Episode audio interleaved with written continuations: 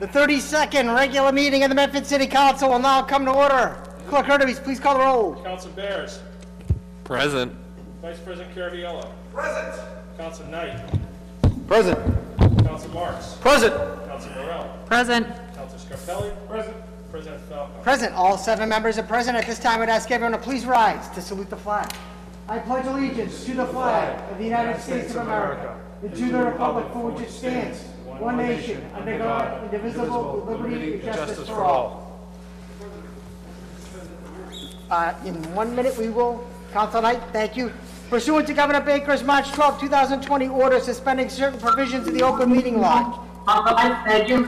Pursuant to Governor Baker's March 12, 2020 orders provisions of the open meeting law. Council Knight, thank you. Pursuant to... John Cost is confused. He's, he, I, I did, but he keeps, he keeps unmuting. Okay. Pursuant to Governor Baker's March 12, 2020 order suspending certain provisions of the open meeting law, general law, chapter 38, section 18, in the governor's March 15, 2020 order imposing strict limitation on the number of people that may gather in one place. This meeting in the Medford City Council will be conducted via remote participation to the greatest extent possible Georgie. specific information and the general guidelines for remote participation by members of the public and/or parties with the right and/or requirement to attend this meeting may be, uh, can be found on the City of Medford website at www.medfordma.org. For this meeting, members of the public who wish to listen or watch the meeting may do so by accessing the meeting link contained herein. No in-person attendance or members of the public will be permitted, but every effort will be made to ensure that the public can adequately access the proceedings in real time via technological means. In the event that we are unable to do so despite best efforts, we will post on the City of Medford or Medford Community Media website an audio or video recording, transcript, or other comprehensive record of proceedings as soon as possible after the meeting. Okay, uh, on the motion of Council, Council Knight to suspend the rules, seconded by? Council Caviello, clerk Hurtubise, please call the roll. Council Bears. Yes. Vice President Caraviello. Yes. Council Knight. Yes. Council Marks. Yes. Council Morell. Yes. Council Scarpelli. Yes. President Falco. Yes, 78 members, seven in favor, zero opposed. The rules are suspended. Council Knight. Uh, Mr. President, I offer this paper this evening uh, to suspend the rules so that we can take up paper 20559, paper 20634, and 20635, relative to the finances of the city of Medford and appropriations thereof. So, Yeah, for- I'm sorry, uh, Council Knight, you said the 20559? Yes, followed by 20634 and 635. Okay, 634, 635, okay.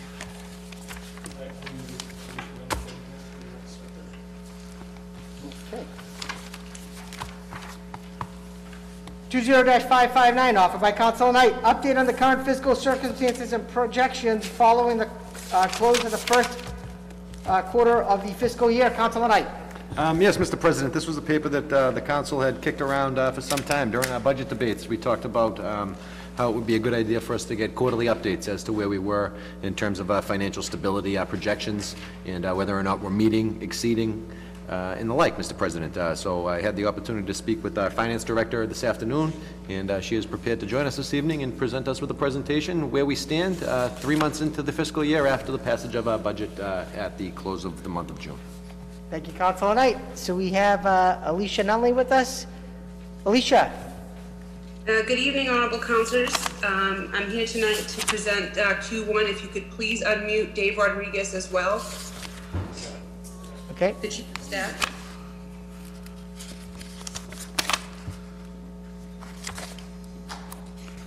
If you could please allow me to share my screen to uh, show a presentation to the council and the public. Uh, One minute, we're going to take care of that.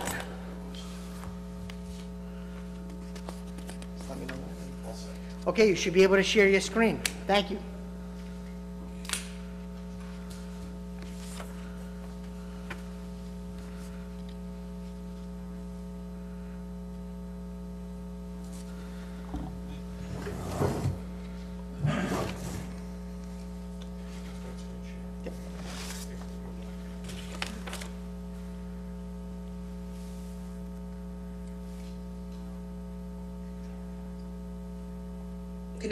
Can everyone my screen? Yes. Okay. So for Q1, the city is meeting its target revenue estimates. I apologize, I keep hearing uh, some kind of ruffling when I'm speaking. Um, Can you hear it now? Okay? Yes.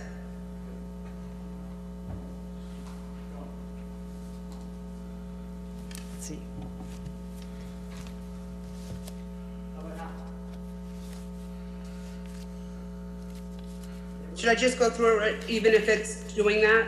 Yeah, that's fine. And maybe we can, we can, uh, Okay. just shut off the microphone. So the city's meeting its target revenue estimates um, for the year, just minimize that. Um, As you can see, the motor, ve- there's a graph of the Q1 local receipts budget versus actual. You can see the motor vehicle excise tax, which is the blue column for my estimate, and the fiscal year 21 actuals in the orange column. Penalties and interest is actually up. Pilots are where we expect them to be. Hotel excise is up, uh, local meals tax is up. This is the first time we've gotten a community impact fee. It's extremely small. Um, so I didn't budget for that. It's the very first payment we have. Uh, That's gonna be on the next screen.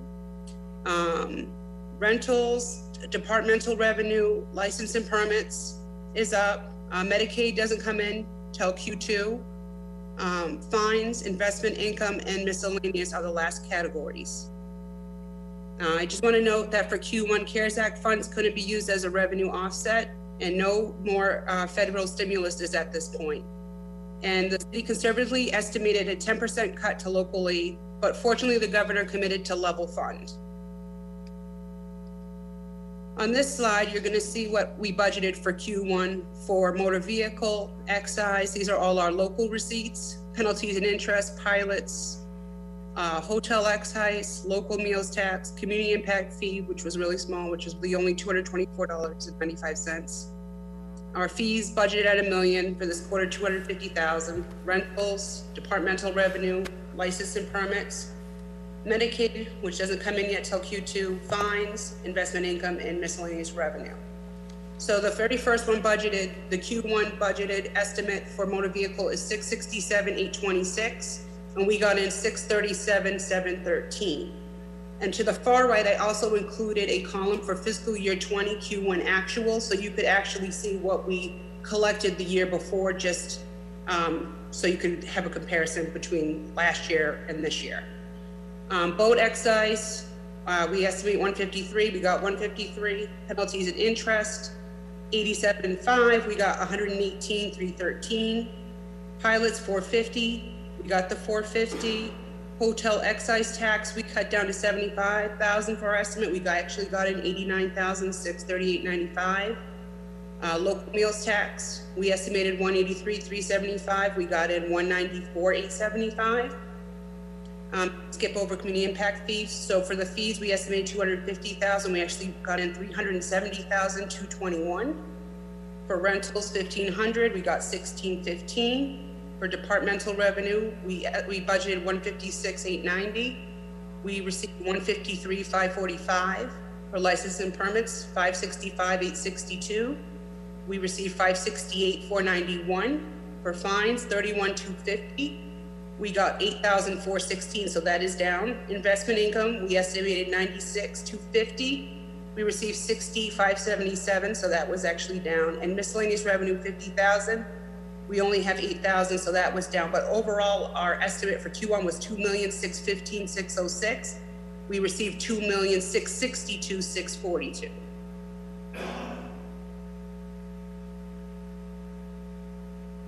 On this slide, we're just showing you the preliminary 2021 cherry sheet receipts. This is what got, what has passed through the House Way and Means proposal so far. Um, we had estimated a 10% cut to Chapter 70, but as I stated previously, the governor decided to commit to level fund of what we had in fiscal year 2020, so you can see that 12,143,306. Uh, charter tuition, 1,195,940. Uh, Unrestricted Government Aid, also known as UGA, 12880443. Veterans Benefits at 85,611. Um, Elderly Exemptions and VBS, 154,310. State-owned land, 52,728. Public Libraries, 69,107. So total estimated receipts at 26,581,445. Here are the assessments to those local receipts, uh, local aid. 20,303 for air pollution, thirty-one thousand eight for the Metropolitan Area Planning Council, 53,660 for the RMV non-renewal surcharge, three million eighty-one four ninety-seven for MBTA assessment, seven hundred and twenty-three dollars for the Boston Metro Transit District, nineteen thousand fifty-five for special education, eighty-four thousand nine seventeen for school choice sending tuition and charter school sending tuition of seven million seven fourteen six eleven for a total assessment of eleven million eight oh five seven seven four. Here's just a quick summary of what I just went over, so you could see it quickly, um, what we budgeted versus our preliminary, um, local aid summary. So the difference in chapter seventy, that one million eighty-nine five three seven, your honorable body reprogrammed back to the schools. Um, UGA, we budgeted eleven million nine one six nine eighty-six. Uh, we're actually get oh four four three, a difference of nine hundred sixty-three thousand four hundred fifty-seven. Uh, tonight, we have a paper that's reprogramming seven hundred and forty thousand back to the city. And in other receipts, one million thirty-one three seventeen budgeted. Preliminary, we see one five five seven six nine six, but that's subject to change.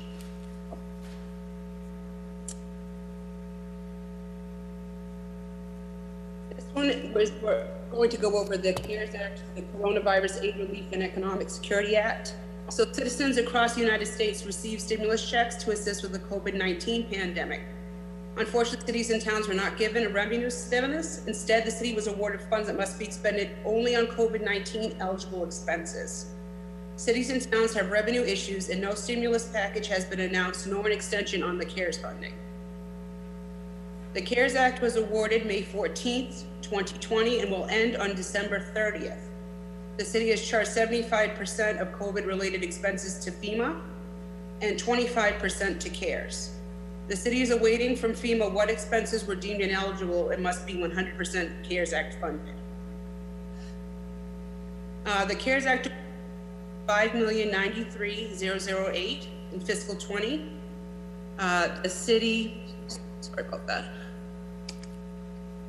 Had encumbered sixty-five thousand seven fifty-six twenty-two and expended one hundred and thirty-two thousand one fifty-five oh three. This number is reflective of twenty-five percent of the COVID-nineteen FEMA eligible expenses. In fiscal year twenty-one, the city has encumbered one million five oh seven nine thirty-nine point oh five and expended four hundred ninety-six thousand two seventy-one eighty-nine. The schools in the city will be using the remaining two point five to two point nine million for HVAC, PPE, additional personnel and backfill, and various other COVID-19 related expenses until December 30th. Some of those other related expenses include food pantry expenses, uh, additional voting expenses that were allowable. Um, FEMA doesn't have an expiration or an award total. The program is open for all eligible COVID-19 expenses. In fiscal twenty, the city had encumbered forty-seven thousand, three eighty-four oh three, and expended two hundred eighty-eight thousand, three eighty-eight and thirty-six cents. In fiscal twenty-one, the city has encumbered one hundred two thousand, four ninety-three fifty-five, and expended seventy-four, four hundred ninety-seven. The FEMA funds were drawn down on October fifteenth, and we haven't heard back from the Fed yet, and there's additional amounts of money that I still need to reclass, but I'm in the middle of the close, that's actually gonna go to uh, FEMA in CARES for backfill.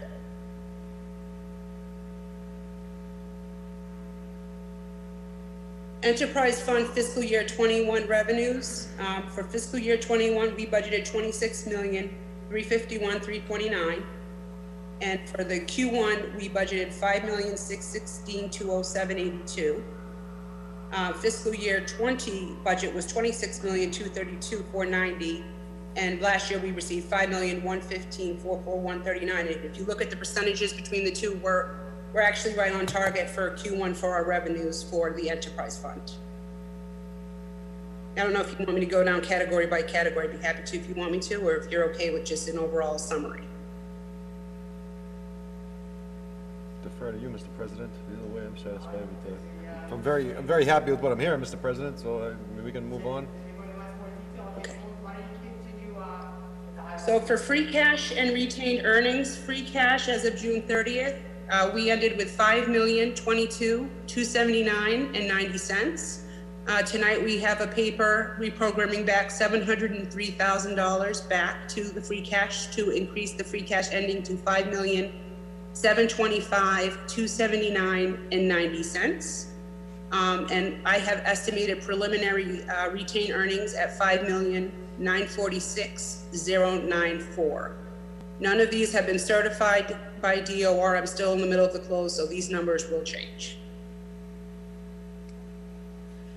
In conclusion, the city's Q1 revenues are on target, but the city is closely monitoring revenues throughout the pandemic.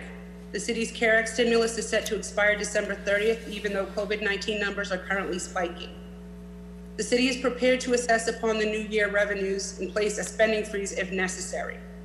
The city hopes your honorable body will vote to rescind 703,000 of the 5,496,510 back to free cash to bolster reserves for the next year. Since the governor level funded local aid, the city is able to program funds back to the schools and city to stabilize operations.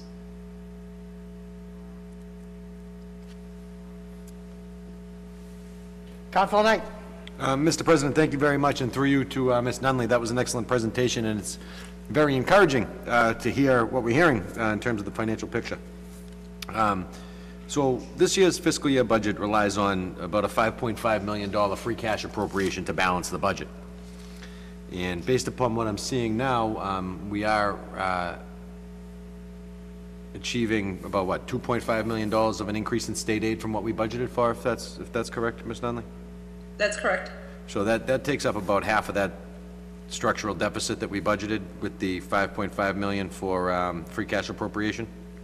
Yes, and that's why we wanted to reprogram some of that back to stabilize operations because we had to cut so much on the school and the city side.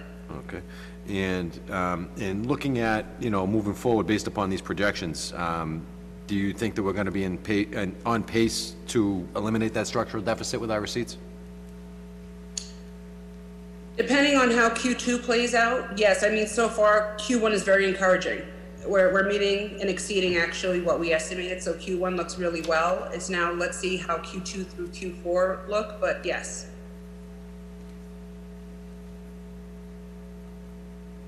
Excellent. All right, thank you very much. Thank you, Council Knight. Council Bears. Thank you, Mr. President. Thank you for the presentation, Alicia. Um, Similarly, yes, we, we had a structural deficit and used free cash to address it, um, but there were significant cuts um, to the budget. And I'm just wondering what percentage of those cuts has been restored so far on the school side and on the city side? So far, well, for tonight, we're asking to program funds, so we haven't restored any um, funds on the city side yet, but on the school side, we have. I don't know exactly what the percentage would be. That would be something to ask the school finance director. Okay, um, then on, if we were to approve the uh, appropriations tonight, how much would that restore on the city side? That that would restore seven hundred and forty thousand dollars uh, back to the city side for some positions that we need to stabilize operations. Um, I don't have a percentage, but I certainly can give you that after the meeting. That would be helpful, and I guess just, um, this might be for you or for, uh, Chief of Staff Rodriguez, but, um, how much of this appropriation would go to restoring positions that were cut versus creating new positions? We'll as, in the, uh, as, in the paper that I'll be taking up later in uh, just a couple minutes, hopefully, the, um, the position of facilities director was, was previously in the budget was cut. There was another fu- funded but unfilled position that was there. Uh, the 911 supervisor is a new position, uh, but that is something that, um, we feel is very important to stabilize operations down in 911 dispatch. Uh, Lieutenant Rudolph from the PSAP is here to answer questions to that regard. Uh, we took a very thoughtful approach when we looked to, to add in any of this, reprogram any of this money to what we, what we needed at the time. Um, so I can take a look at, to compare the, do the apples to apples comparison as to what was cut and what was being restored, but we kind of looked at it with fresh eyes uh, when we were, when we were drafting the paper as to what we needed now and going forward. it's important to note also, and Alicia can, can shed some light on this as well, um, that the, the appropriation that's going to be discussed later is for full year appropriations. We wanted to give the public and the council a full picture of what what this will be a year-over-year cost, not just what we, what we're actually going to need for FY twenty-one. Uh, but it should be about half of that, because we, as we do ramp up the hiring process for those positions, it should be a month or two until we get everybody on board and, and start drawing down money like that. So, um, we wanted to give a full picture of what this would be, but not what it's actually going to be for FY twenty-one.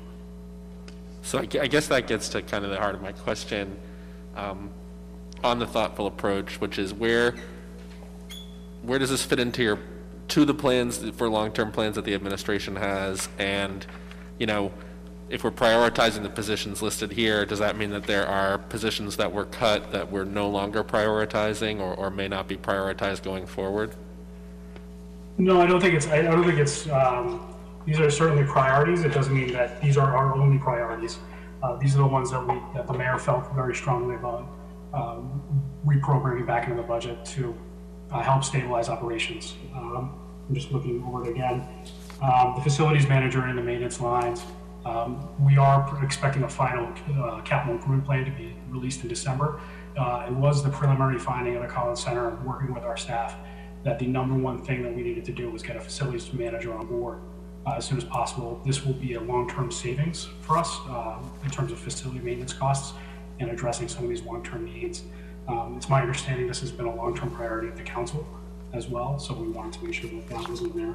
Um, Ellen Bordeaux is also on board uh, the call, or she will be, yep, there she is, uh, to talk about the assessing position that's adding in her office. Um, it- It's always been my rule, the way that I looked at it is investments in the assessing department are investments in the long-term financial health of the community.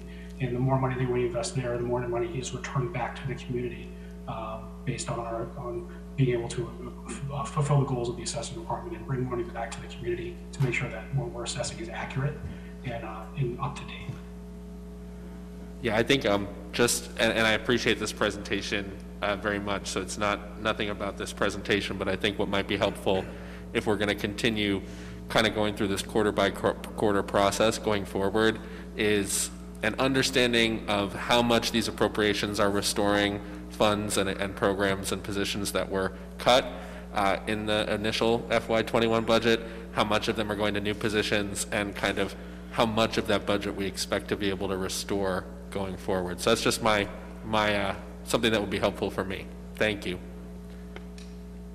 Thank you, Councilor Bears. Councilor Marks. Uh, Thank you, Mr. President. I want to thank uh, Councilor Knight uh, for following up on this. Uh, th- These type of presentations, in my opinion, are extremely important and aren't done frequently enough uh, to this council, so I appreciate Councilor Knight following up on this. My my question uh, is twofold. Uh, First, uh, what uh, regarding the capital plan uh, is part of this current budget now. So, so an- anything that's in the capital plan, what would be expended out of the current budget? Or do we anticipate bonding for everything? The capital plan will outline, it'll be a five-year plan, uh, potentially a six-year plan, depending on how things are structured. And it will identify different funding sources for each different project. Um, Capital improvement plans are generally guidance roadmaps. They're not necessarily budgets per se. Uh, Spending would be included within the budget and be subject to appropriation from the city council. But a, CIP is just to give the, the council, the administration, and the community a good sense of what the needs are so that we can, can plan for in the long term. Uh, so there will be, as part of the, the analysis that was done by the Collins Center, uh, it's not only just identifying the projects, but working with Alicia and her team as to identify potential funding sources. So it's not always, it's not always bonding. Sometimes it's uh, using proceeds from the sale of the sale of real estate, for example, is a good one. Um, also, grant funding. Uh, I know there's some 911 funding that's in there. You, the, the using our money as intelligently and as resourcefully as we possibly can to address the capital needs. So they took a, a deep dive with all that. They were work, they've been working closely with Alicia throughout the process. Right, so uh, uh, on line to uh, what Councilor Bears mentioned, uh, do we have any idea what percent of this 740,000 would be actually items that would be part of the capital plan? There's a two hundred thousand dollar line item that's in there to address maintenance. uh, for, for the remainder of FY '21. Uh, We're, we're, as part of the FY '22 budget development process, we'll start to take a look at what those needs are and start to fold in some things from the capital improvement plan as it's finalized in December. So, so this 740,000 would be an integral part of moving forward with a five or six-year capital plan? As part of folding in the, the- the facilities manager and this, this little, this small two hundred thousand dollar nest egg for facilities maintenance is gonna be a huge part in, in making sure that we get some momentum as part of that, that long-term plan, that's correct. Right. So, so why, why are we taking this approach that we haven't seen a capital plan, but we're moving forward with items that may or may not be part of the capital plan? Well, I I think I it's, believe the facilities and the, and the maintenance has been a huge thing that the city council's been talking about. I know the mayor's office has been talking about it with looking at, you know, the different fire stations, looking at, you know, the different buildings and the different needs within the school system. Uh, this is just a first step towards taking care of that need. It's really not, I mean, it's in the capital plan, but this is, this is definitely a need that I think both the mayor and the city council both agree upon. And and the reason why we're moving forward now, al- although we just did the budget, uh, you know, four months ago, is that uh, this newfound money is giving us the ability to- to uh, progress on some of the issues that uh, this city needs to move forward on? Is that why we're looking That's at this? That's correct. We cut, you know, we took a ten percent cut assumption with our local aid, and we were very thankful the governor level funded to fiscal year twenty levels, which gave us some flexibility to take care of those needs. So my, my other point, and, and, and I think uh, you're right with some of these concerns, um, and I, I do support uh, many of the items in here. Um, And when we get to this paper, I have other questions on this paper itself. But um, regarding some of these positions, uh, there's been long discussion, not just this particular year with uh, the election that the Elections Department just went through, but uh, for the past several years, uh, this city has requested an election coordinator. Uh, We currently don't have someone that coordinates our elections. We, we do have a city clerk that wears multiple hats, but uh, he is not an elections coordinator. And all the sur- surrounding cities and towns that I looked into have that position. And uh, for some reason, uh, the city of Medford, uh, with a city of almost 60,000 people and 41,000 registered voters, uh, we don't have someone that coordinates our elections. And I think that's a shortfall uh, in this community, and uh, with everything going on nationally, um, that uh, it's very important that uh, we have someone that uh, can make sure the integrity of our election um, is what everyone would come to expect. So have we looked into, I know this council has put forward several, and I know I've put forward a couple, and I know my colleagues have, several requests for the city administration to hire an elections coordinator. I believe the mayor has sat down um, and has discussed the issue. Uh, Can you give us an update where we stand with an election coordinator and why it's not part of this uh, list here? Well, thankfully, this year, the CARES Act has allowed additional funding uh, towards the election, so I've been allowing um, the city clerk to use CARES Act funding to help with election costs that are unbudgeted, and I will let uh, Dave speak um, on the uh, mayor's behalf, but for right now, that's, that's, the best use of the fund was to use our grant funds at this point. Right, but, but tho- those are, those are one-time funds, and I'm talking about a long-term plan in the community to have oversight wi- within a, a very important department. And I think when, uh, this list that we're gonna go over soon, that was presented to us, uh, this is to help, uh, the city move forward on some shortfalls that we have, uh, or shortcomings, I should say, um, in uh, how we operate city government. And in my opinion, election coordinators should be at the top of the list, to be quite frank. Um, So uh, I would hope that we can get some answers tonight on this. Sure, these were conversations, so that, you know, Council, you're hundred percent correct. We we did have a conversation with, with Clerk Hurtubise and some of his team uh, shortly after the September election to kind of do an after action, to try to debrief a little bit on what we could, what we, what we could do better, and some improvements that we could make for November. Um, and we did work together, the mayor's office provided, attempted to provide as much support as we possibly could to Clerk Hurtubise. We hope that it was helpful.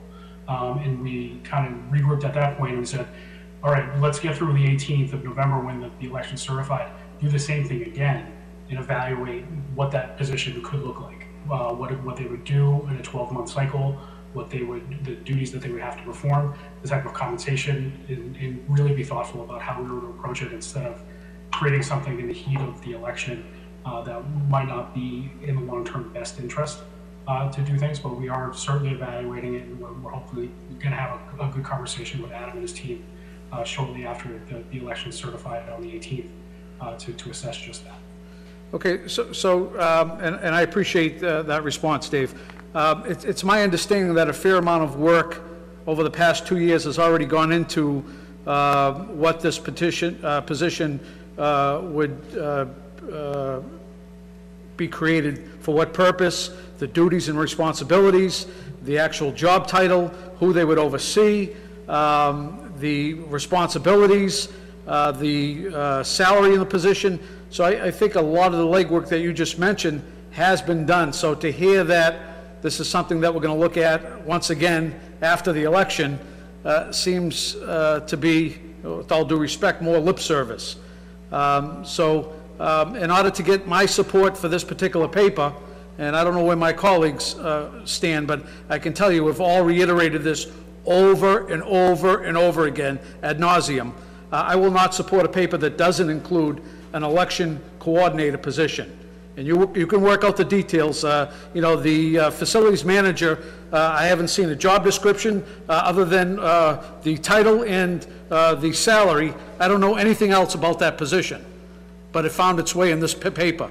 And I would think, in, in my opinion, that there's been more homework and due diligence done already uh, for the election coordinator position. The need's there, the demand is there, and the integrity of our elections is extremely important in this day and age.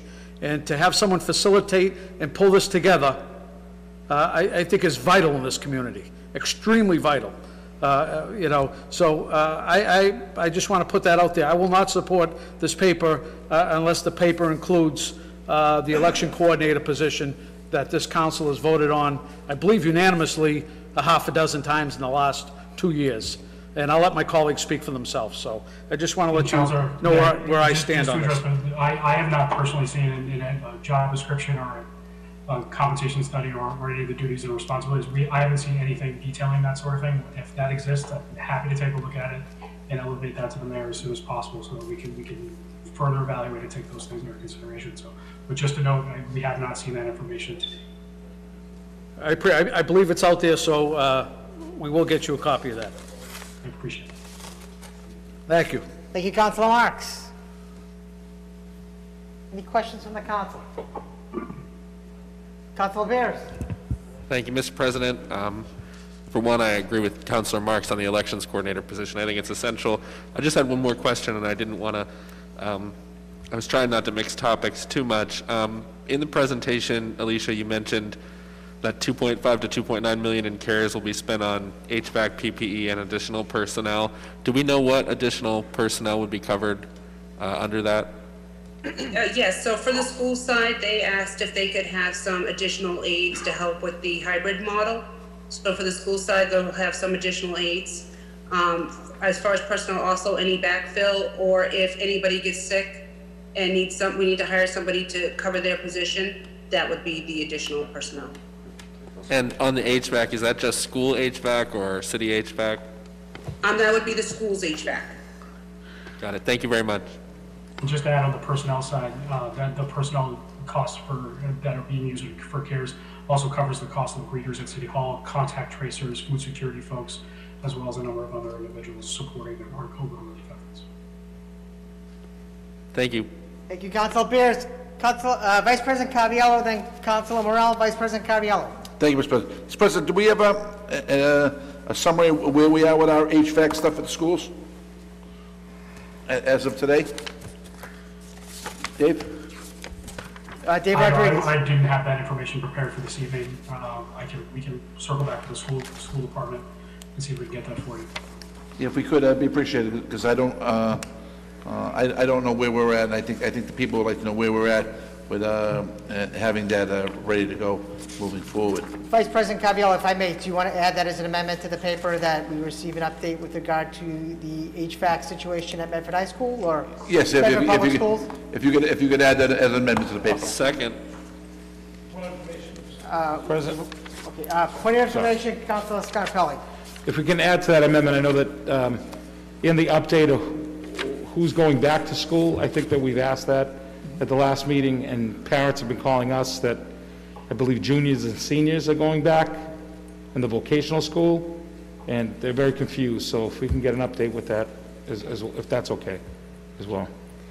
So you have an amendment Second by the motion. Councilor Scarpelli as well. Vice President Caraviello. And if we could have one more, Mr. President, amended to paper, um, if we can get a, a report on where our staffing levels are with the, both the police and the fire departments. Uh, I, I know we were short s- some people on, on both the pen, and, uh, there'll be some retirements coming up next year. Uh, do we have plan to put people in classes? Uh 'cause because I know it takes about a year to get a policeman out to the force, so if we can get an update on, uh, wh- where we are staffing with both the police and the fire, and if- if, if we have anybody in classes uh, at the moment. Uh, We have that amendment. Thank you, Vice President Caraviello. Thank you, Mr. President. Okay, thank you, Vice President Caraviello. We have Council Morell. Thank you, Mr. President. Um, If, through the chair, I could just ask uh, Alicia just a few questions, just to offer, I'm sorry, for clarity. Um, Remind me of the deadlines as far as the CARES Act funding. Is it that services need to be rendered by that December date? It's billed? How does that, I'm just trying to understand how that 2.5 to 2.9 um, applies as far as regarding, would that only be staff for, um, before the, the break? Or if you could just offer clarity on how that money um, and the timing of how it has to be spent? Sure. Um, yes, it, services have to be rendered by December 30th.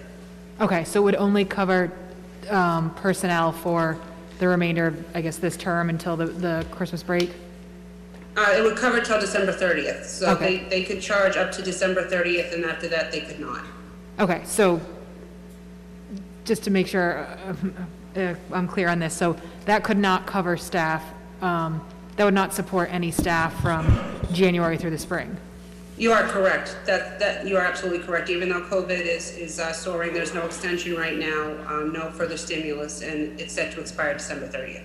Okay, and so, and do you um, believe you will, you're able to spend all 2.5 to 2.9, or, or will, might you come back and say, just due to what was accepted and what was available, we spent X number of dollars out of this? As of, as of right now, I estimate we will fully expend. My big concern more is with FEMA. FEMA takes a long time to tell us what's accepted and not accepted.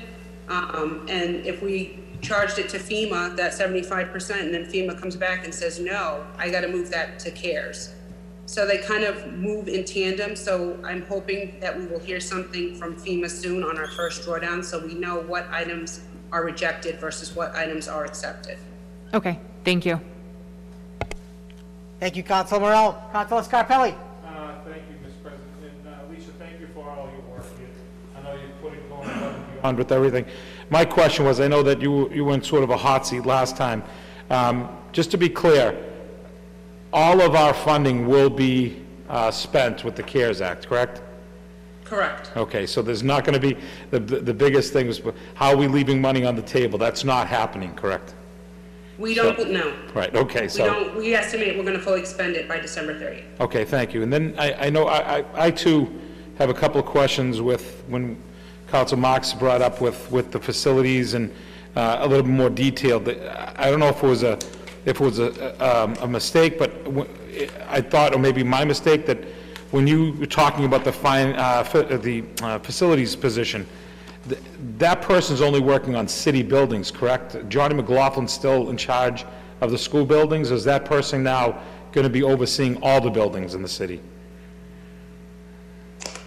So there will be, a- there will be some crossover on the building, on the building and school side. Okay. But in terms of, uh, this is more of a mm, facilities, str- a strategic facilities position in- in lieu of, in addition to what Mr. McLaughlin does on the school side. So this is designed to complement the work that, that John does, Yep. uh, not to replace it. Uh, and, and look at, look at strategic facilities maintenance in a more comprehensive way across the board, uh, both city and school side. Okay, and I know, I keep, I don't want to keep jumping around, I know that this is different topics, but, um, again, I appreciate all the work we're doing, and I, I know, um, this is getting difficult, so I, I'll leave more questions to our other resolutions, so thank you. Thank you, Councilor Scarpelli. Councilor Knight. Um, Mr. President, thank you. I'd like to just um, amend the paper and request uh, that we receive a copy of the warrant articles from January to date and uh, monthly thereafter. You know, the warrant articles are where we spend our money, the bills, and how we paid for them. Um, So I'd like to add that in the form of an amendment, Mr. President, uh, or a, or a motion to amend the paper, or B-paper, however we want to move forward on it. Uh, But it sounds like we have uh, an update on the HVAC system and a a copy of the warrant articles from January to date and monthly thereafter as amendments to paper 20559. Um, We have a lot of discussion, a lot of talk about the other two papers that are on the table, and those are the money papers, Mr. President. Um, I'm very satisfied with the presentation that we got this evening, so I'm going to be bold and suggest that um, we take this paper to a vote, and uh, we move on to the money papers. So we have the amendment. The amendment would be to get year-to-date, uh, that's calendar year, January 1st. uh, uh, Perfect, okay, great. Thank you, Clerk. If, if, uh, it- um, Council, uh, Council Knight, if you wouldn't mind if I ask a quick question too? But you're the boss, man, you're in Okay, charge. Thank you. Um, So, uh, let's see. So Alicia, thank you very much for your report, appreciate it. Um, Would it possible, would it be possible that the council gets a, report- uh, gets a copy of that report? Absolutely, I'll send it to the clerk. Okay, thank you. And um, with regard to, uh, you talked about your month-end close. You're closing the month of October still, am I correct? I'm closing the fiscal year. Oh, you- oh, you're closing the fiscal year, okay, okay.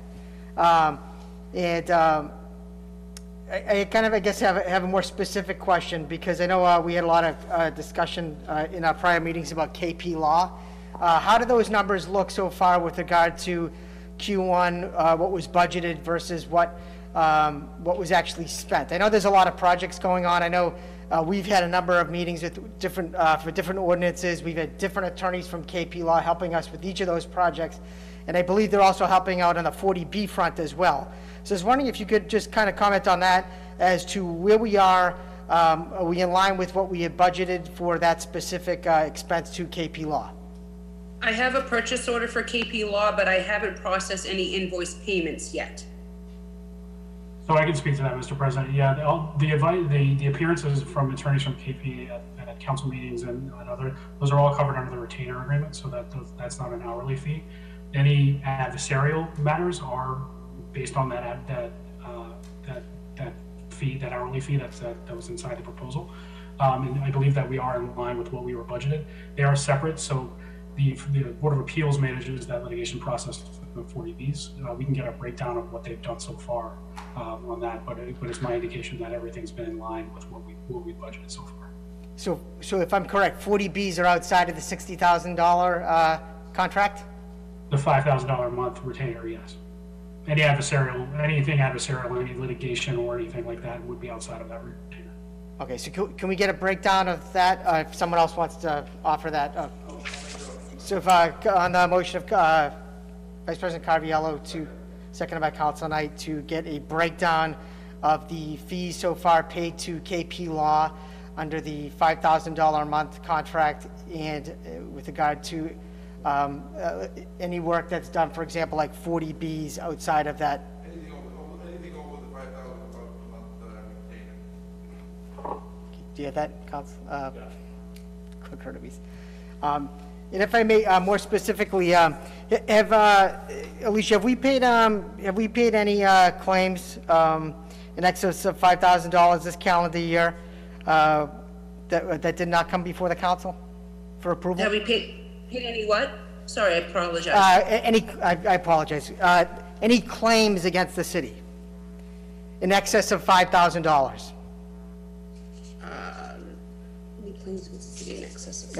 I would have to get back to the council and look, look for that. I, I don't have that off the top of my head. I'd have to research.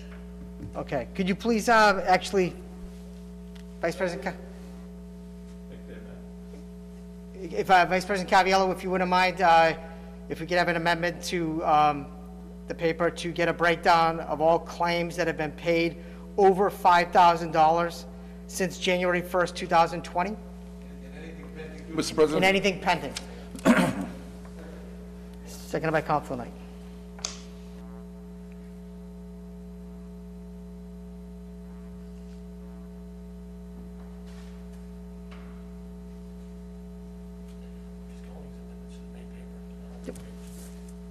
They're all amendments. And if I may, uh, last but not least, and this is for uh, uh, uh Dave Rodriguez, Chief of Staff. Um, I believe Council Knight has asked repeatedly uh, since January 1st for a breakdown of consultants that the administration has hired. Um, um, Is, are we going to get a, that breakdown of the consultants? uh, Who's been hired, what they're doing, how much they're paid? Um, That's, it seems to have fallen upon deaf ears. I know it's a request that's been made numerous times by this council, and we have yet to receive any type of documentation. Could you please? Well, uh, I, I will, I will actually correct you. We did send something over the summer, um, after it was requested, so I can look back at my records. I know that it was sent via email, so I can send it over. I think it was in a memo that we included regarding the budget process, so I'm happy to send that, al- to, to resend that along. It was a breakdown of consultants that were hired Yep, and what they're doing yep, and how much they're being paid. yes, If you could resend that, I'd greatly appreciate it. as it. requested. I, I, because I, a number of my colleagues, uh, don't remember seeing that. I know I haven't seen it, so. Um, I do believe that document does exist, and then um, recently we also asked for uh, a report on whether or not we're using outside counsel to negotiate salaries, uh, negotiate contracts. And remember We got that. a response to that as well, I believe. So we've gotten a couple of responses. I remember that. I just don't Uh, yeah. remember- I mean, I think it might even warrant a committee of the whole, Mr. President, if that's, if that's the case, you know what I mean? So we can all get on the same page. Yep. I'd certainly be willing to entertain that as well. Absolutely. Any other council, any other questions from the council? Okay, Alicia, thank you for your presentation. On the motion of Councilor Knight. Seconded by Vice President Caraviello, as amended by Vice President Caraviello, Councilor Scarpelli, Vice President Caraviello, Councilor Knight, Vice President Caraviello, and Vice President Caraviello. On that motion, Clerk Artides, please call the roll. Council Bears. Yes. Vice President Caraviello. Yes. Council Knight. Yes. Council Marks. Yes. Council Morell. Yes. Council Scarpelli. Yes. President Phelps. Yes, seven in the affirmative, zero in the negative, the motion passes. While we're under suspension, we have 20-634, communications from the mayor, November 5th, 2020, to the honorable president and members of the Medford City Council, City Hall, Medford, Massachusetts, 02155. Dear Mr. President and city councilors, I respectfully request and recommend that your honorable body approves the, uh, to partially rescind the appropriation of free cash per council paper 20-464 in the amount of $703,000 that was used to subsidize the fiscal 2021 general fund budget due to the health pandemic and current economic conditions. The balance of free cash before this vote is $5,022,279.90. Finance Director Alicia Nunley Benjamin is present to answer any of the council's questions regarding this matter. Move approval, Mr. President. Sincerely, Breanna Lungo Koehn, Mayor.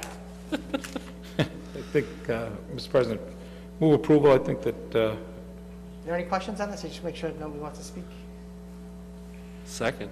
Okay, on the motion of Councilor Scarpelli, Be clear. seconded by Councilor Bears, Councilor Knight. Uh, An item of this much severity, I just would like a brief presentation from uh, the finance director, Mr. President. absolutely. Um, You know, we're taking a vote, we took a $5.5 million vote um, some months back, and uh, we're taking a vote now for 700K. So I think it um, would make sense to get at least a presentation to bring us full circle. Okay. Alicia, if you could please uh, uh, give us a brief synopsis of the paper. before- Yes, yes, so we're asking to rescind seven hundred and three thousand back. Fortunately, um, our new growth number actually came in higher, uh, than we expected. We had budgeted a million, but we actually got a million seven, and that's allowing us to reappropriate back to the free cash seven hundred and three thousand. So this, this 703,000 represents the s- $703,000 in new growth that is above and beyond the forecasted estimate at the close of last fiscal year? Correct. Thank you. Thank you, Councilor Knight. Councilor Bears. I'll ask you a question too. Um, What, was there any consideration to using this money to address uh, budget cuts that were made in fiscal '21?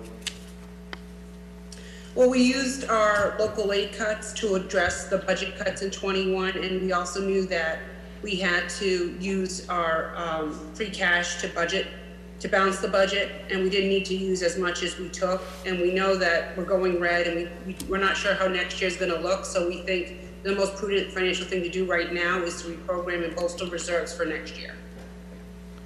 Okay, thank you. Thank you, Councilor Bears. Vice President Caraviello. Thank you, Mr. President. Um, Alicia, uh, the union contracts that were uh, negotiated, uh, which, which union is that with? That's the wrong one.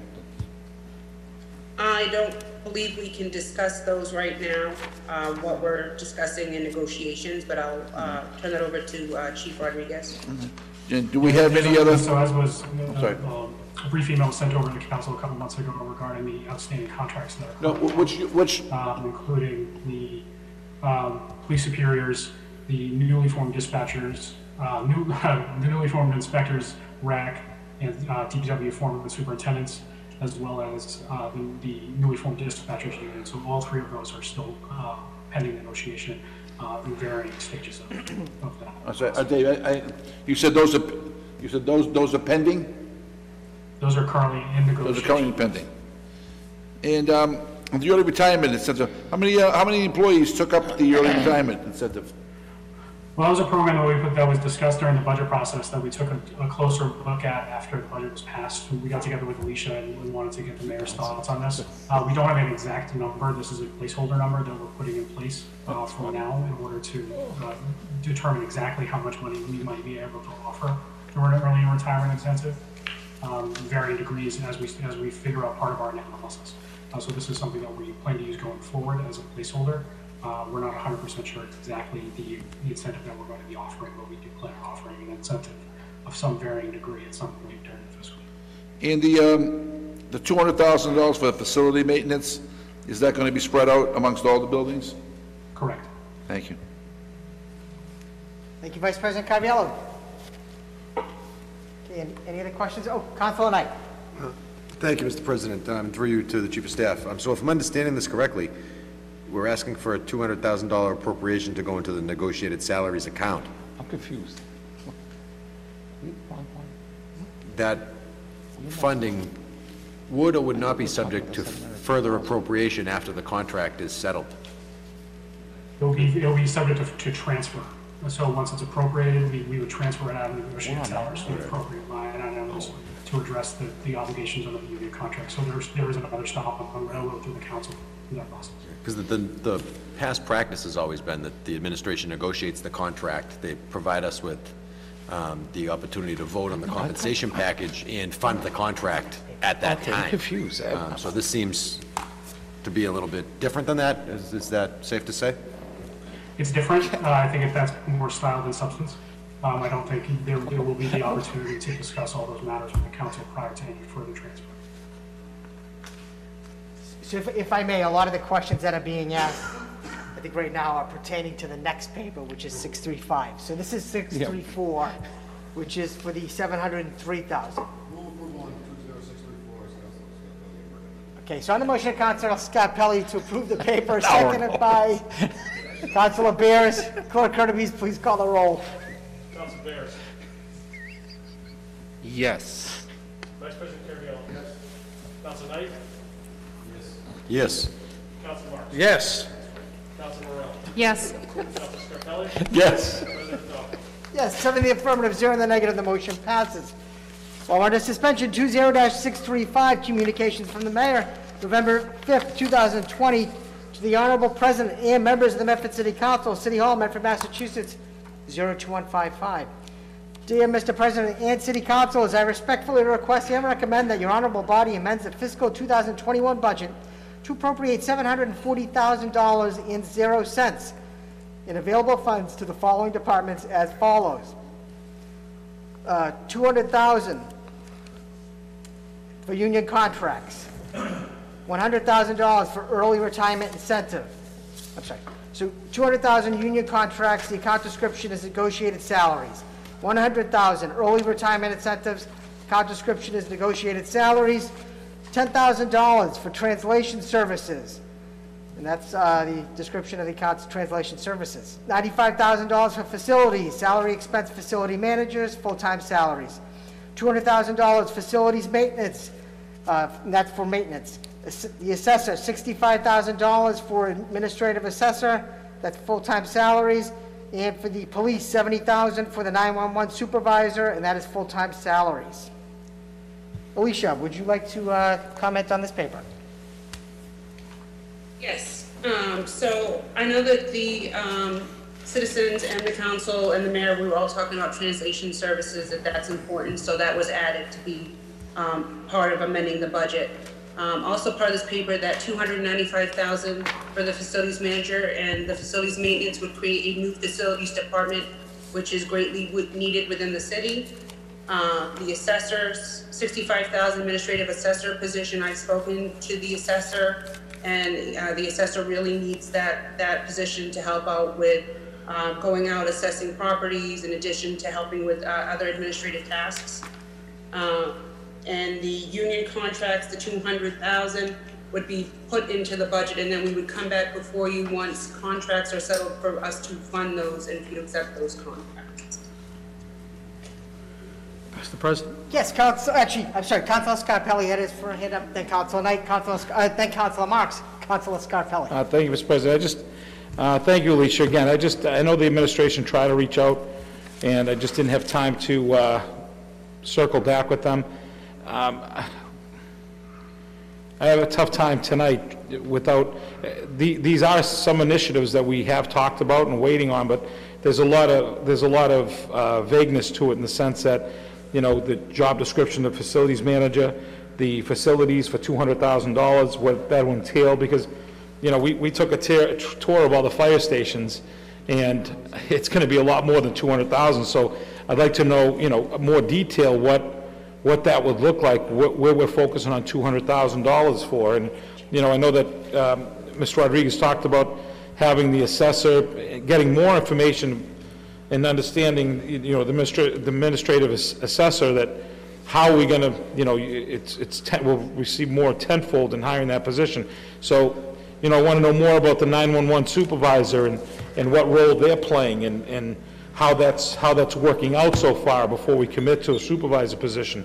So there's, there's some, you know, there are some, there's a lot of variables here that I don't know if I, I have, I'm comfortable to vote on this money until I, I know more about that. And I, I don't think we can, that can be done in today's meeting. I, I, you know, I know that we put a lot of work to this, but at the same time, I, I do have questions, so I don't, um, Through that's the- where I stand. Through the if I can. chair to um, Councilor Scarpelli, on- I'm on the um, fire department task force, so I have toured all the fire stations, and I absolutely do agree with you, two hundred thousand dollars is Yeah. not going to fix them all. Right. But facilities department, that's a step in the right direction. They need somebody that has that skill set to come in and look at those facilities and say, this is what needs to be done, this is what we need to do, this is how we should do it. We don't have anybody on staff with that kind of expertise. In addition, as far as any kind of maintenance that needs to be done, we don't have a maintenance No, budget, I- so this would, for some of those needs. Alicia, that- I, I, I love the concept, but again, it, when I'm voting on something, I want to know more details of what this person's doing. And where, if this person just focused on just doing the fire stations, there's a lot of the questions that we're talking about, a building facility here, what we're doing with outside buildings, what, you know, what are they going to be working with the school system? What are the roles that they're going to be doing combined?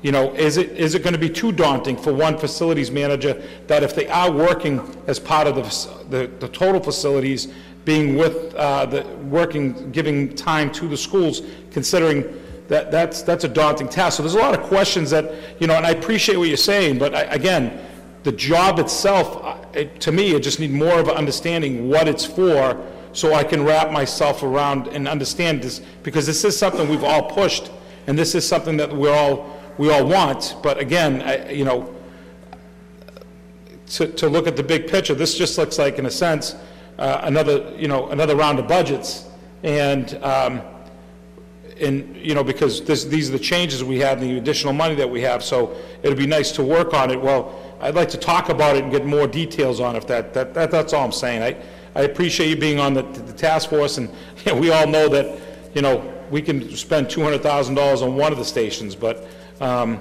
like I said, I know we need the facilities manager to outline that, but I, I do think that I, I need more information for what we're trying to do with that position and where we're going with it, so, thank you. Thank you, I Councilor think that's, Scarpelli. and Counselor, through, through the, through the chair, I think that, that, that's always been a real, that's always been the, kind of the large question when it comes to facilities maintenance is, what are the absolute needs, what are the must-haves? what are the wants and what are the wishes? And how do you categorize those and how do you prioritize those? And how do you make sure that what needs to get done absolutely has to get done? Um, and what can wait, can wait, and how do you budget for that in a strategic, comprehensive way? And I think that's what this knowledgeable subject matter expert is gonna be doing largely. We, we have a large, large discussion internally about how that would work. Is this person somebody who's gonna roll up their sleeves and actually work on facilities maintenance, or is this somebody who's gonna be more of a, of a higher level strategic facilities manager? And we're still discussing that and how, and we think it's gonna be a little bit of that hybrid, uh, at least at first, in order to, to get the work done and think about how these things have to get done um, in a, a long-term way and not just hop from one project to the next based upon questionable criteria. So we want, we, we know that there's a lot of needs. We understand that there's a lot of, a lot of asks and a lot of needs and a lot of must-haves. We want to make sure that we get this done thoughtfully and that we're spending the money in the best possible way. Thank you, Councilor Scarpelli. Councilor Marks? Uh, Thank you, Mr. President, and I want to thank Councilor Scarpelli. I think he hit uh, the nail on the head. Um, As uh, a member of this council, I I would like to see, Mr. President, uh, for any newly created position, uh, which uh, this request has several, that we receive a full job description on the position itself. Uh, I realize that the city administration probably put a lot of time and effort into this, but they have to realize we weren't privy to these conversations. Secondly, Mr. President, I would ask that, um, eh, when my colleagues are done speaking, that I would like to evoke Rule 20 uh, for this particular paper. It's the first time it has appeared on the council agenda, and it's a financial paper, and any request of a member of this council for a financial paper appearing for the first time gets automatically laid on the table for one week. So I would say, uh, when my colleagues are are done speaking, I would like to evoke Rule 20, Mr. President. I would also ask that within this week, that the city administration, which is the chief of staff, along with the mayor, sit down with the city clerk, uh, come up with uh, a a job description for the election coordinator, a salary for the election coordinator, and uh, what their responsibilities would be, and come back to us within a week uh, with that uh, title added to this particular list. And uh, if there's no money for the appropriation, I would ask that it be taken from the facilities line item of 200,000 um, minus whatever the salary for the election coordinator position would be. And when we receive the job description uh, for these other positions, that we also receive a new job description for the election coordinator, Mr. President, as well. Thank you, Councilor Marks. So just to repeat, Councilor Marks, we'd like to uh, invoke Rule 20, which, uh, Rule 20, Section 4 states, "Any finance paper appearing on the council agenda for the first time shall be automatically laid on the table for one week when such action is requested by any councilor." On that motion by Councilor Mark, seconded by Vice President Caraviello. Councilor Morell. Thank you, Mr. President. Yeah, I, I want to echo my fellow uh, council colleagues in that I, I understand the acute and immediate need um, for these items listed here, but there's, a- there are a lot of items um, with acute and immediate need, and I think just there's more information um, that this body requires before we can make a decision on this. I think, as other colleagues have pointed out, just the understanding of which positions are new positions, um, which positions are you know, replacing something that was cut, which I think there's just a, a real lack of information here. I do have a question, um, if, uh, through the chair for, uh, Ms. Nunley Benjamin, um, if there was consideration for any of this, uh, seven hundred thousand to be put towards the schools and any of that budget. I know they had a bit of a larger hit than the city as far as cuts, so I'm curious what the thought process was there as far as applying this money, um, entirely city side as opposed to looking at the schools, as they're obviously, um, due to the pandemic, um, I understand there's a lot of money through CARES and everything else going to the schools, but I'm, I- there's a, a serious need there for support as well, so I'm curious the thought process behind that, um, why the funding is all on the city side versus considering the schools as well. Right, so when we did the local aid, when we looked at that, we did the ten percent cut to the chapter seventy, we gave the million dollars back to the schools to leave them unharmed as we had promised. With the unrestricted general government aid, we had deeply cut the city. Um, a lot of the, the city, where it looked like it increased, it really didn't. It's because the fixed costs are so high on the city side, which encompasses the schools, that it gives that view of, oh, the city went up, it, it really hasn't. Um, when we looked at the positions, because we had cut the city so slim, we wanted to make sure to add things back that we thought were really, really important, such as the maintenance, the facilities manager, the 911, um, assessor position that's needed in the assessor's office, translation services that were requested by the citizens. Um, It was a really thoughtful, thoughtful process of what our needs were. It wasn't just a wish list, but wh- what's needed, but at the same time, still keeping conservative because we don't know what Q2 through Q4 will look like. Even though we're on target for Q1, we still want to make sure we're okay with the way COVID is raising and with no stimulus in sight, that we're conservative. Okay, thank you. Um, I'd be curious, um, I guess in the form of a motion, if we could get a list of the city side uh, positions that are still outstanding, separate from this um, list that were requested and not funded? Second. So, uh, Council Morell, could you please uh, re- uh, repeat the amendment, just uh, so the clerk can uh, note Sure, that? if, if we could get a list of the city side positions that were requested in the previous budget and not funded, um, exclusive of, you know, separate from the ones that are listed on this request. Get that. Thank you. Thank you. And that was seconded by Council Knight.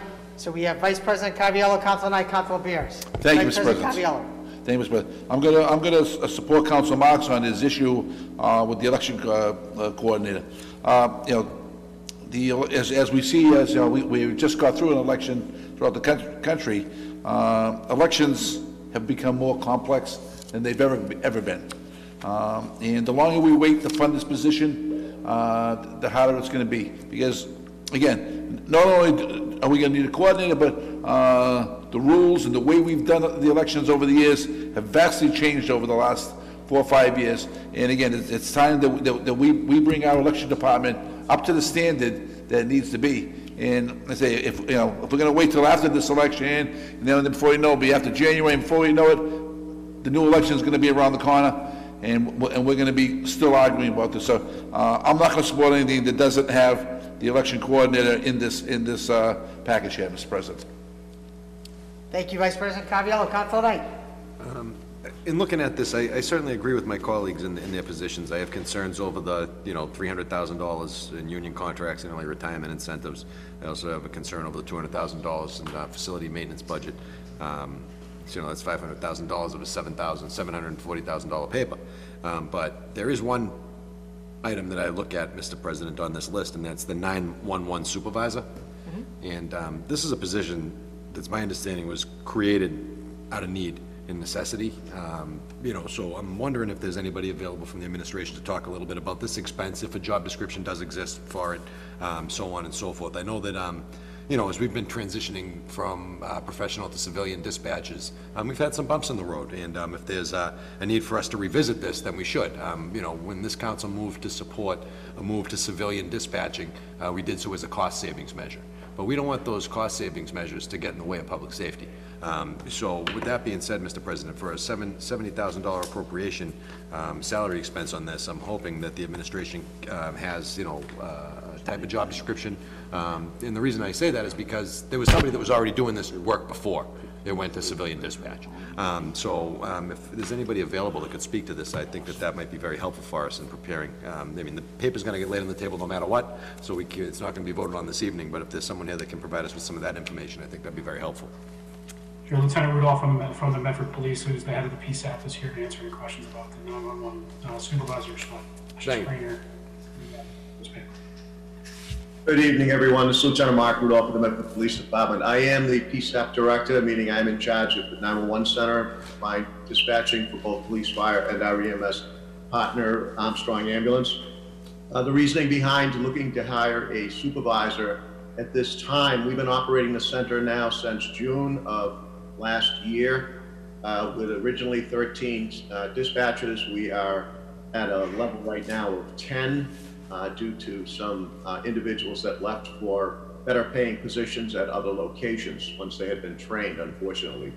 Uh, Currently, the purpose of hiring a a dispatch supervisor is multifaceted. The amount of work done inside a 911 center of of approximately 85 to 9,500 of them across the country is extremely critical. It is time uh, driven simply by fact that these are the very first first responders who initiate um, uh, receipt of the calls, they dispatch police, fire, and EMS appropriately. The dispatch supervisor's role simply is a shift supervisor, is also a working dispatcher, but has a much higher level of certifications and training from the Association from Professional Communications Officers, which is a nationwide professional organization that certifies these individuals, as well as other individuals that work uh, as police, fire, and EMS dispatchers. Uh, The goal behind hiring a dispatch supervisor obviously requires a, someone with a lot more experience. Uh, There is a job description that was created with input from my chief, my administrative captain, my operations captain, and I in fact wrote that dispatch supervisor job description. Um, I provided it over to the personnel department.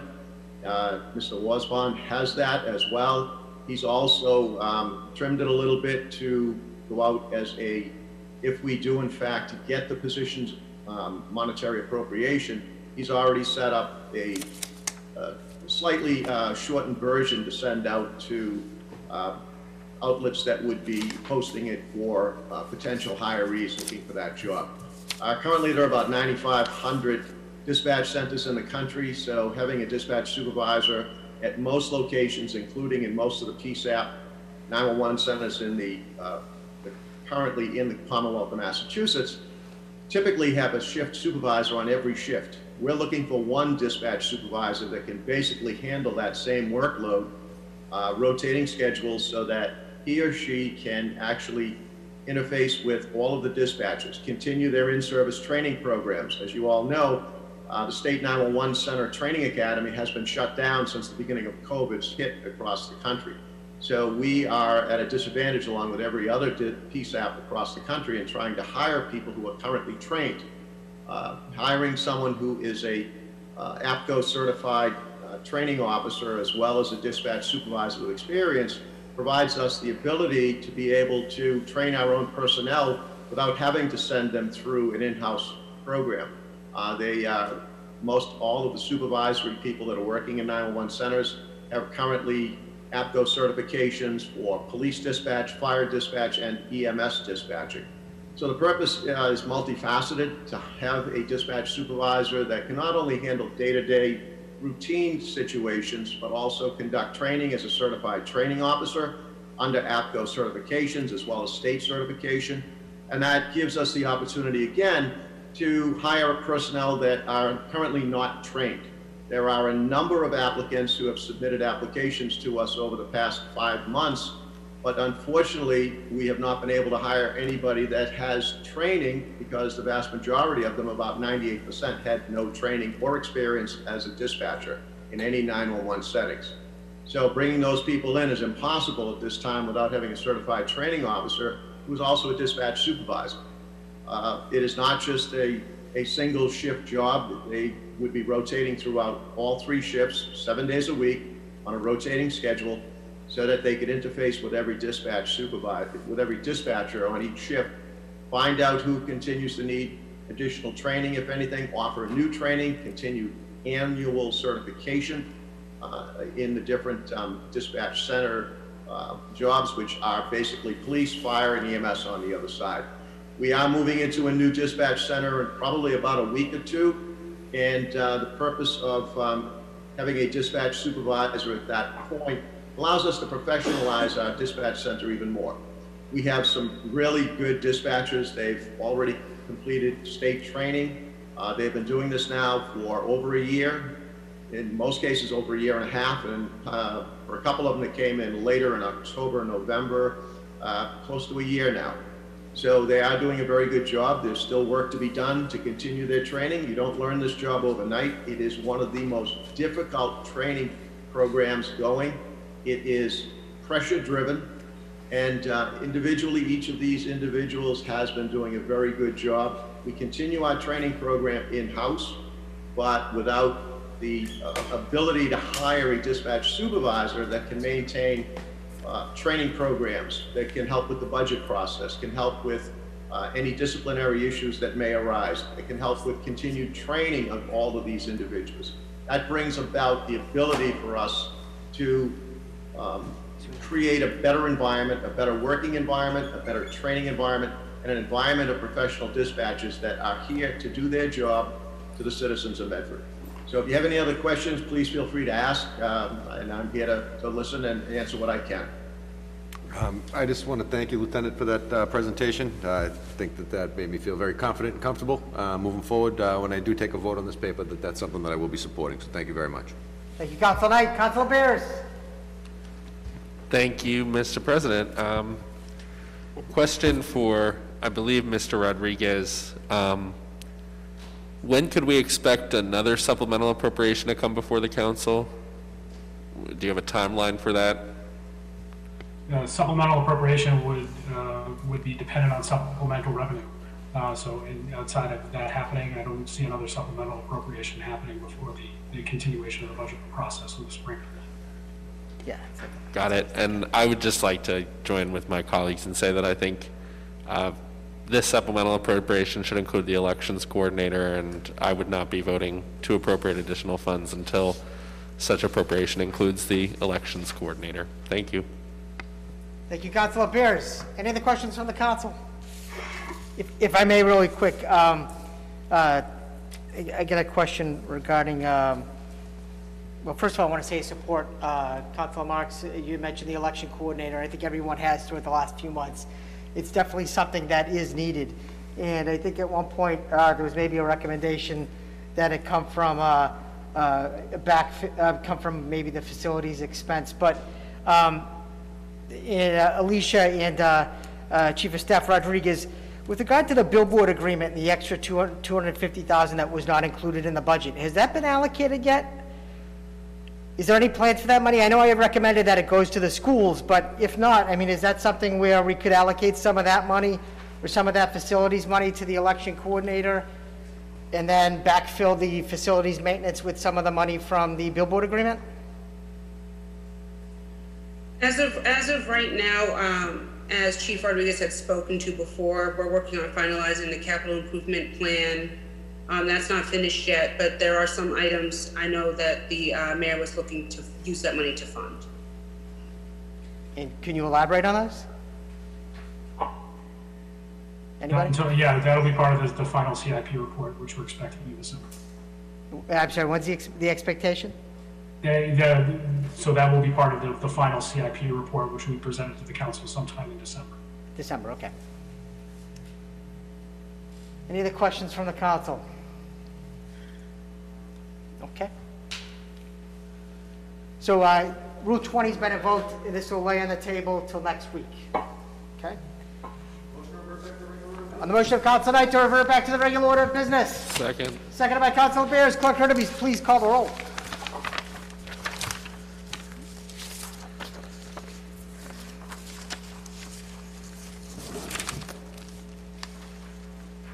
Council Bears. Yes. Vice President Caraviello. Yes. Council Knight. Yes. Council Marks. Yes. Council Morell. Yes. Council Scarpelli. Yes. President Trump. Yes, seven in the affirmative, zero in the negative, the motion passes. Let's revert to the regular order of business. We will go to hearings. Uh, This is actually hearings 20-600, petition for grant of location, National Grid gas main locations, Medford, Massachusetts City Clerk's Office. This is, a- this is a continuation of a public hearing that we had uh, two weeks ago, and I believe at that time, there were a number of questions that the council had, and um, let's see, National Grid was going to come back to us to answer those questions. Motion to waive the reading and reconvene the hearing. On the motion, Councilor Knight to waive the Second. reading and reconvene the hearing, seconded by Councilor Bears. Clerk Hurtubise, please call the roll. Council Bears. Yes. Vice President Caraviello. Yes. Council Knight. Yes. Council Marks. Yes. Council Morell. Yes. Council Scarpelli. Absent. President Trump. Yes, six in the affirmative, one absent, the motion passes. And let's see, we have, do we have a representative from National Grid on the line? Okay. Hi, yes, good evening. I'm Diana Cuddy from National Grid, 70 Sylvan Road, uh, Waltham, Massachusetts. Thank you for being with us tonight. Thank you. Uh, There were a number of questions last time, I believe. Mr. President? Councilor Marks. Th- Thank you, Mr. President. If I, Thank if I could, there, there was a number of questions. Uh, The uh, major question, I believe, was um, by many of the, the council members, was why this work was taking place, gas work, uh, first of all, during the holidays, and secondly, during cold winter months, where potentially uh, could impact uh, residents of this community. And we asked what the nature of the emergency was to do it at this particular time. So I'd like to hear uh, a response from National Grid. Sure, yeah. So I don't know the urgency with um, MWRA, but the um, staff engineer that did the design of the project reached out to the consultant that's doing the um, project management for this, um, for this project for MWRA, and they are um, willing to wait until the spring. Um, I can give you the exact words. They're waiting until April to start the work. Uh, There is no immediate need to have this be winter work, but we would like to get all our uh, ducks in a row, as they say, um, so they're- we're not holding them up when they're ready to go. So, so, Mr. President, uh, that, that uh, is one, that's good news as far as I'm concerned. Uh, a- Another issue that uh, I brought up, uh, I believe it was last week or the week before, no, week before, because of the election, uh, was the fact that uh, item, uh, bullet point number 12, was the scope of the MWRA uh, Section 57 project includes the resurfacing and striping uh, this portion of Riverside Ave. The engineering division requests that National Grid contribute the cost of finan- uh, final restoration to other paving in the city. And we got a commitment from our city engineer at the time that uh, the restoration and other paving uh, will indeed take place uh, on Riverside Ave to make sure the curbing uh, is brought up to standards, Mr. President. Uh, Currently, much of the curbing on Riverside Ave, uh, in this particular project span, uh, the curbing is level with the street, which poses a safety concern and a public safety risk for area residents that are walking.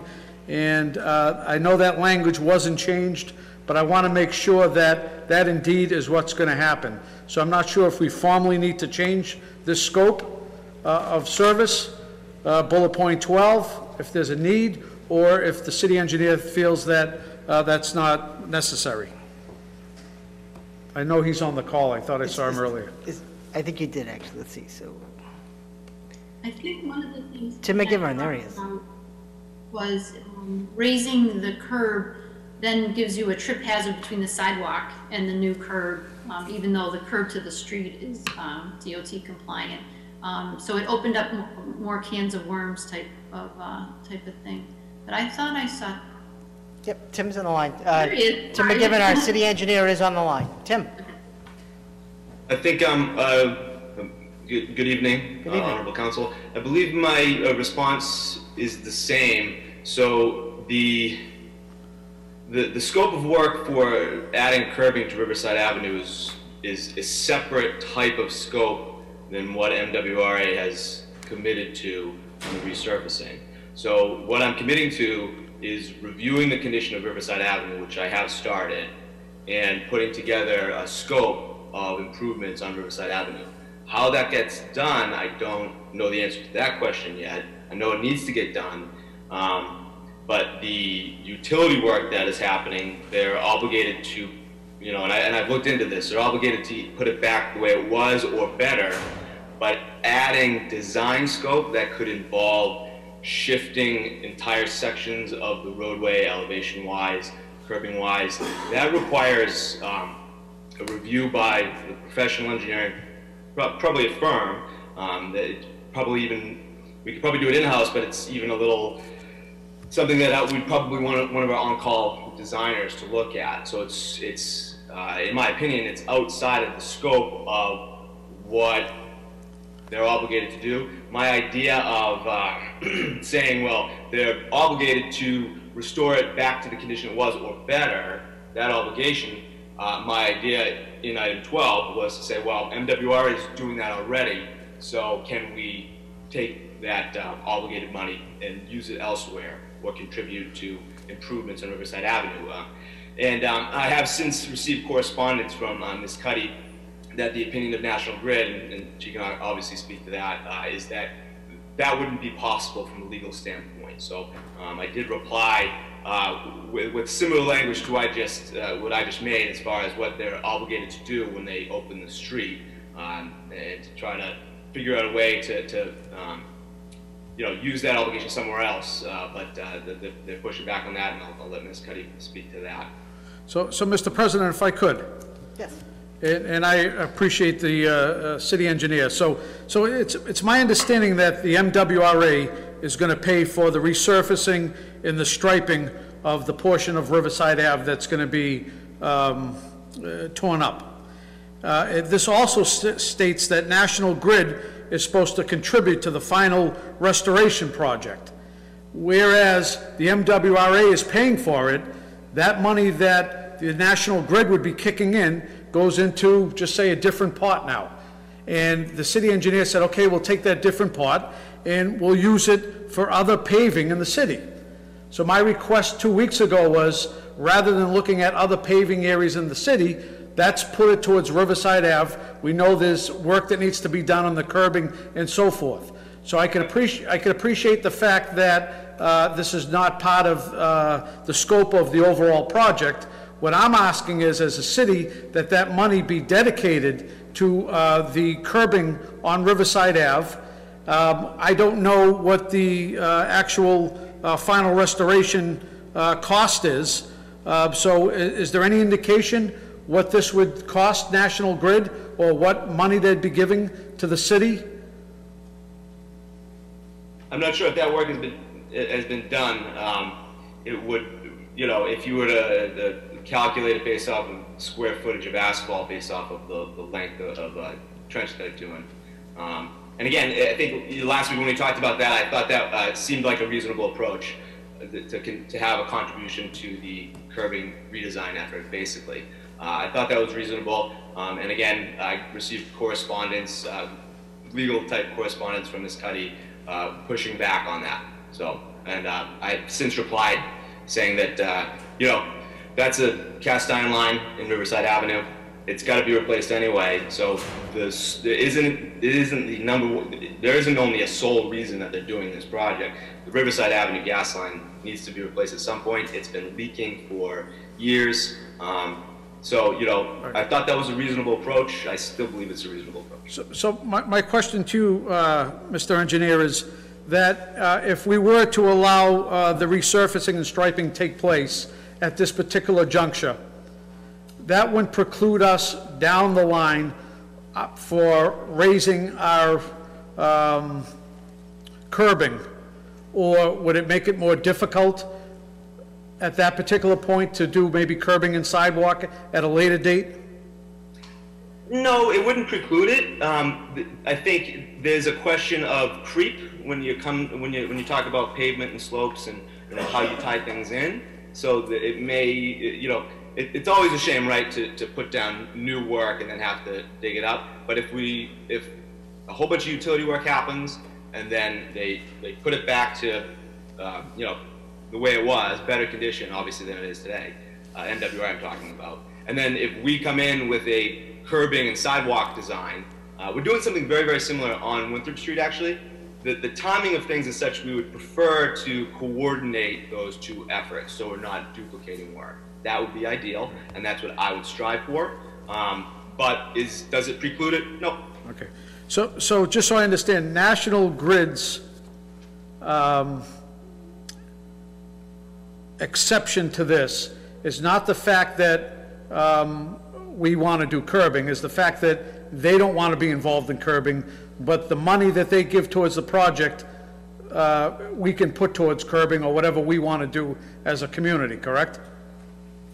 Not exactly. yeah, I'll let. I was going to let Ms. Cuddy uh, respond to that. Um, right, so, um, we're, we've been asked by MWRA to move our gas main because it's above their main and they need to access it to do the infrastructure work that they want to do. Um, so this isn't a planned project for us, so MWRA will reimburse us to move our gas main to this other location, which I'm here requesting the grant location for. Um, but any, any additional cost, this is a different type of grant location because it's a main replacement versus a new main where we pass, um, additional, um, cost to the customer. This type of added cost, um, goes into our rate case, which then is paid by the customers. And it's inequitable to have, um, gas customers paying for road improvements and non-gas customers not, or people in other communities paying for road improvements in Medford. Um, so our legal department is really starting to scrutinize this type of stuff and, um, push back. This got their attention because fifteen hundred feet times 30, 40 feet wide, um, times seven dollars a square foot, which includes the police details, you know, four hundred thousand dollars, um, that we would have had to incur and pa- pass through the rate case for a project that we didn't initiate on our own. Um, so, Right. you know, so this funding for the paving isn't really something where, um, we can do at this point. Um, you know, like I said, like I'll be back next week with another one for a customer who is willing to pay for, um, these, these other charges because um, it's to service them and their need. Um, and so we as National Grid will pass that cost on to the customer. It doesn't go into the rate case and it doesn't affect, you know, people trying to make ends meet with their utility bills. Right, right. I mean, I, I think we're well aware of projects like we're going through right now with 3.2 miles of Eversource coming through the community that gives zero benefit to this community, other than ripping up our streets, 3.2 miles of our street, and we get zero benefit. So I, I, I think we can appreciate the fact that, um, you know, uh, that National Grid is doing this on behalf of the MWRA. My, my, my question is then the way this is worded. It says the scope of the MWRA Section 57 project includes resurfacing and striping. So from what I understand is the MWRA is going to pay for resurfacing and striping. Am I correct with that? Yeah, because they're the last ones in. We're, Okay. we're moving our gas main, okay. Okay, okay, just so, so the- the MWRA is paying for resurfacing and striping, uh, the portion of Riverside Ave. Then it goes on to say, the engineering division requests that National Grid, not the MWRA, National Grid contribute the cost of final restoration to other paving in the city. So it's our engineering department requesting not just MWRA uh, do their surfacing and striping, but also now that National Grid pay something towards other paving projects in the community. Is that not correct? That was the wording. Yeah, you got the wording correct. And uh, since since uh, last week, um, I said that your approach sounded reasonable as well, and I'd be open to, to changing. To Right, right, but, but from what I'm hearing now is that the other project can't be us putting that money into curbing on Riverside Ave. Not, not, not National Grid, us as a community going off on our own and putting that money into curbing on Riverside Ave. Is that what I just not heard? From Tim or from me? From Tim? He was from- saying that it involves, if, if, to do, to bring, bring the curbing up to, I mean, you can correct me, Tim, but it then, now the sidewalk's too low. It's a trip hazard, um, and you're No, we- creating, We, we, we would replace the sidewalk as well. We wouldn't, would just raise curbing and leave the sidewalk Point of low. information, Um, but, but my, but I just want to make sure, point of information. Point of information, Councilor Bears. I, I just want to clarify, um, to Diana, are you saying that no payment would be made at all regardless of the purpose? right. Okay. Councilor That's Locke. what I'm getting from our legal department. I, I'm sorry, I didn't even hear what Councilor Bears said. Councilor Bears, can you repeat your question, please? Uh, my, my question was, National Grid is saying that no payment will be made regardless of the purpose, and I believe Ms. Cuddy's answer was yes, no payment would be made. Right, an Okay. arbitrary amount, like, you know, just some. Okay, so, so the request from the engineer that we'd be voting on tonight, that states that National Grid would contribute to the final cost, is now different.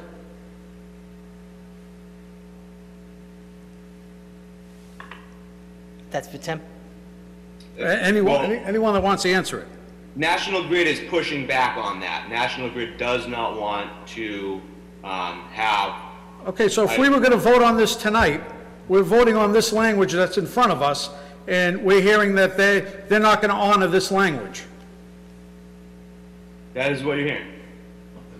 Yeah, because the- the scope of the work, fifteen hundred, you know, linear feet times whatever, um, whether it's the curbing on both sides, it's three thousand linear feet, or the the paving of the street curb to curb. Um, like I said, that comes to about four hundred thousand dollars, and, um, you Point of information, Mr. President? Point of I- I don't information. think anybody behind this rail cares how much it costs, because once you guys pack up your trucks and put your shovels in your car and you drive away, we're stuck with the mess. So we don't really, I don't think anybody back here cares what it's gonna cost National Grid. Well, it's, it's costing the ratepayers and legally, um, there's a legal obligation through our rate case. um, we Right, can so, have the city so, solicitor so, if- contact- so let me, just so I understand. So if we made it as a condition, that says, uh, the engineering division recommends that the grant location be approved with the following conditions. Now, he doesn't recommend it unless it has these conditions. Am I correct, Mr. Engineer? Um, well, it's, it becomes a legal question because National Grid is pushing back and saying, uh, we don't think item 12, we can do that legally. Uh, and, um, from my understanding of the research I have done since we spoke last and what the legal obligations are, um, according, my understanding of it, the legal obligations when street opening permits happen through utilities would be to re- repair the surface to the condition it was or better. So you're, you're putting it back to the way it was or better. Um, so there's a cost associated with that, that National Grid is not paying for this project. So I'm recommending that that value be still put into Riverside Avenue. From who? So that, that, so if this, if this was only National Grid doing this work, then National Grid would be obligated to repair Riverside Ave to existing condition or better. Um, so back to the way it was. But they don't have to, they, right now, MWRA has that scope, so MWRA would be paying for that. Uh, Right, so why- why can't- Saving that money, they don't need to, they don't need to do that. So why, why can't National Grid go back to the MWRA and say, you know what, we applied for a permit, and the city's requesting these conditions, and if you want the work done, these are the conditions they're requesting? Why, why can't that be done? I understand National Grid's the middleman, but they're the ones applying for the, for the, uh, the permit. And if we're saying that we want X, Y, and Z done, these are the conditions, and National Grid says, we can't do that because legally, we can't obligate ourselves to fix that that way, for whatever reason, they can't do it, then they need to go back to the MWRA and say, this is the pushback from the city. The city wants X, Y, and Z done in order for you to get this project moved forward. I, I I don't understand why we have to back off as a community. Point of information, Mr. President?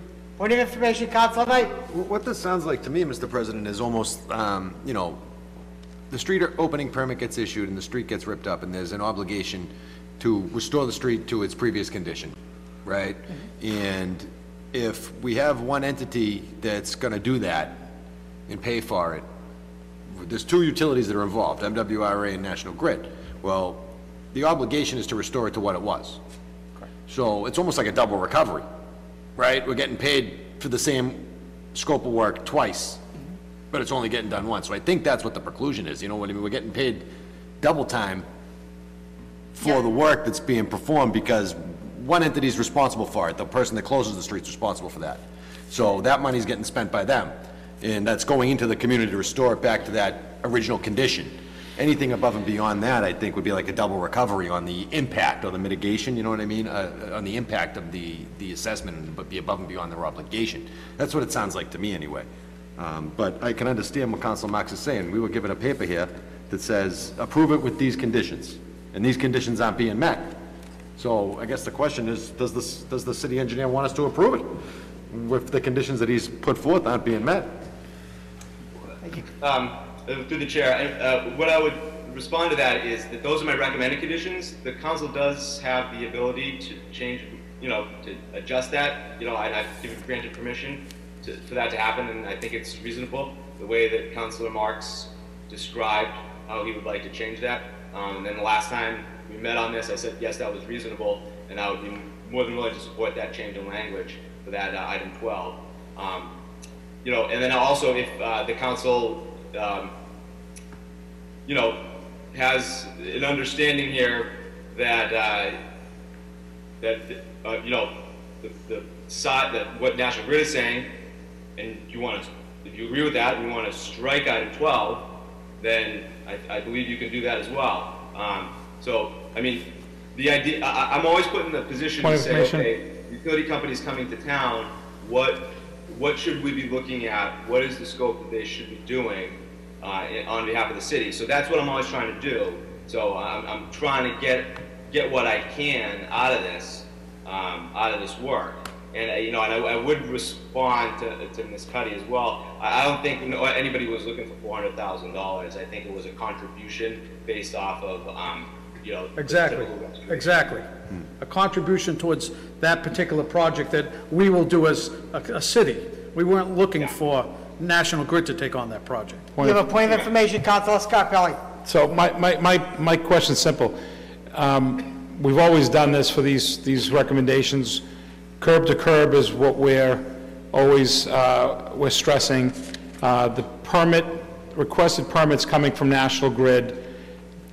The only question I have before I vote no on this is, why can't we have MW, or why isn't MWA asking for this permit as part of this? Is this, because right now, the answer I want to vote on this is to make sure that that street is put back the way we said, and what we just heard, what we just heard from National Grid and the representative, they're not doing that. So why should I even vote for that?